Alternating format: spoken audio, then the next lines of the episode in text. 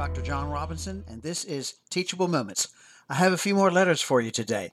Here's the first one Dear Dr. Robinson, everybody talks about stress these days, but what is that? Physically? Emotionally? My 10 year old son picks at his fingernails and absent mindedly rocks gently back and forth when he's concentrating. Is that stress? I'm so confused. Signed, Concerned Parent. Dear Concerned, wow, have you opened a can of worms? Stress is a psycho, social, emotional, physical phenomenon. Say that five times real fast. And it's everywhere. In fact, there is eustress, the good kind, as well as distress, the bad kind. Your son's behavior may signal stress. First, simply call his attention to it. Son, you're rocking back and forth again. Is everything okay? It may just be an unconscious gesture. Other, more serious signs of stress include disruption in sleep patterns, loss of appetite, overeating, change of behavioral type, such as a quiet child becoming more vocal or a vocal child becoming more quiet. Physically, skin problems other than developmentally generated acne, headaches, and gastrointestinal issues are all frequently associated with stress. Now, getting less press because it's not problematic, there is eustress. That's the good stuff. For example, gravity is eustress. It just keeps us from floating into space. Anticipation of Christmas or birthdays, assuming there are good memories of these events, would also be examples of eustress. Oftentimes, with our help, kids can turn historically distressful situations into eustressful. If your son plays Little League Baseball and has been in a slump at the plate, you might offer more batting practice and coaching to help him raise his confidence. Next time he comes to bat with more confidence, he will look forward to it and anticipate a base hit. The same experience, batting, can either be distressful or eustressful depending on your son's mindset. So, use active listening when your son seems stressed. This will help him sort out his feelings and guide you in how to help him. Stress in and of itself is not bad. Focus on helping your son deal with it and turn it into a teachable moment. Hope this is helpful. Blessings, Dr. Jon. Here's another letter. Dear Dr. Robinson, my children get physical wellness checks every year. Occasionally, these checks have caught something that could have become a terrible illness had we not caught it before getting out of hand.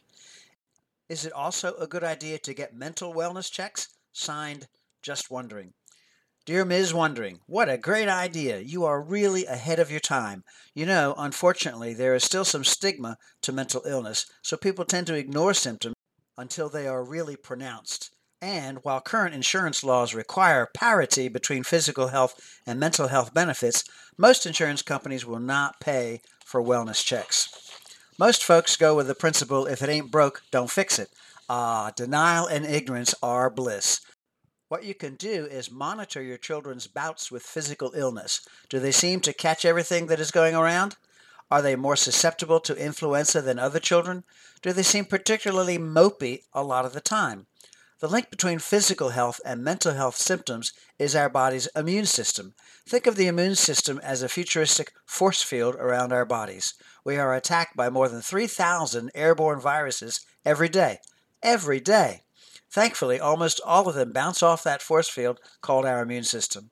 Now, when a person's physical health is at risk, the effectiveness of their immune system goes down. Similarly, when a person's mental health is at risk, their immune system goes down.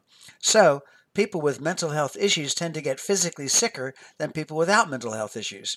The key is preventive care. This will lead to positive checkups, both physically and mentally.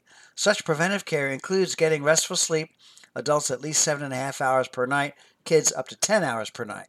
Also, eat right, three meals a day, balanced with protein, carbs, and lots of green leafy vegetables. The proverbial brain food. Finally, get off your butt. Regular exercise and or activity not only makes your body more efficient, it burns off anxiety and is an antidote for depression. For children, I can't say enough about structured sports activity, whether it's school or recreational sports teams.